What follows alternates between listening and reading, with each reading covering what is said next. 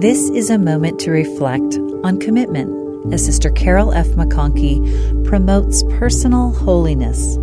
Holiness is in the striving and the struggle to keep the commandments and to honor the covenants we have made with God.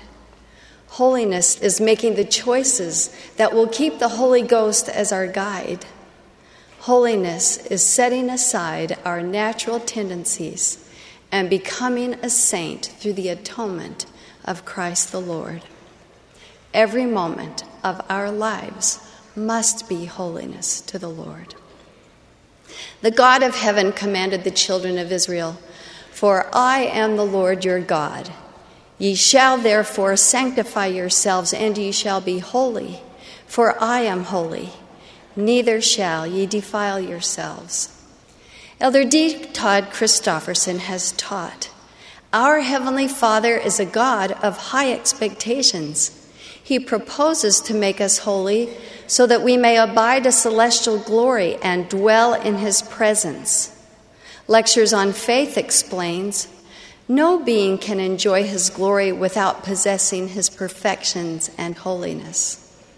Our Father in heaven knows us, He loves us and He has provided for us all that is required so that we can become holy as He is holy.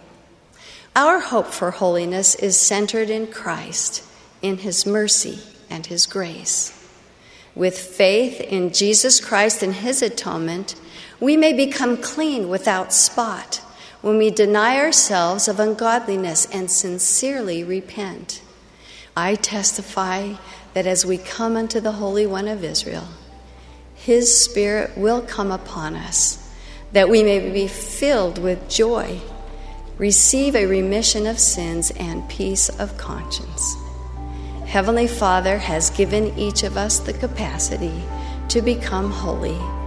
May we do our best to keep our covenants and take the Holy Ghost as our guide. With faith in Jesus Christ, we become saints through his atonement.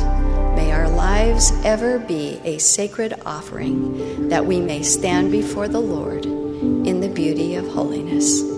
That was an excerpt from Sister Carol F. McConkie's talk, The Beauty of Holiness. This is a moment to reflect.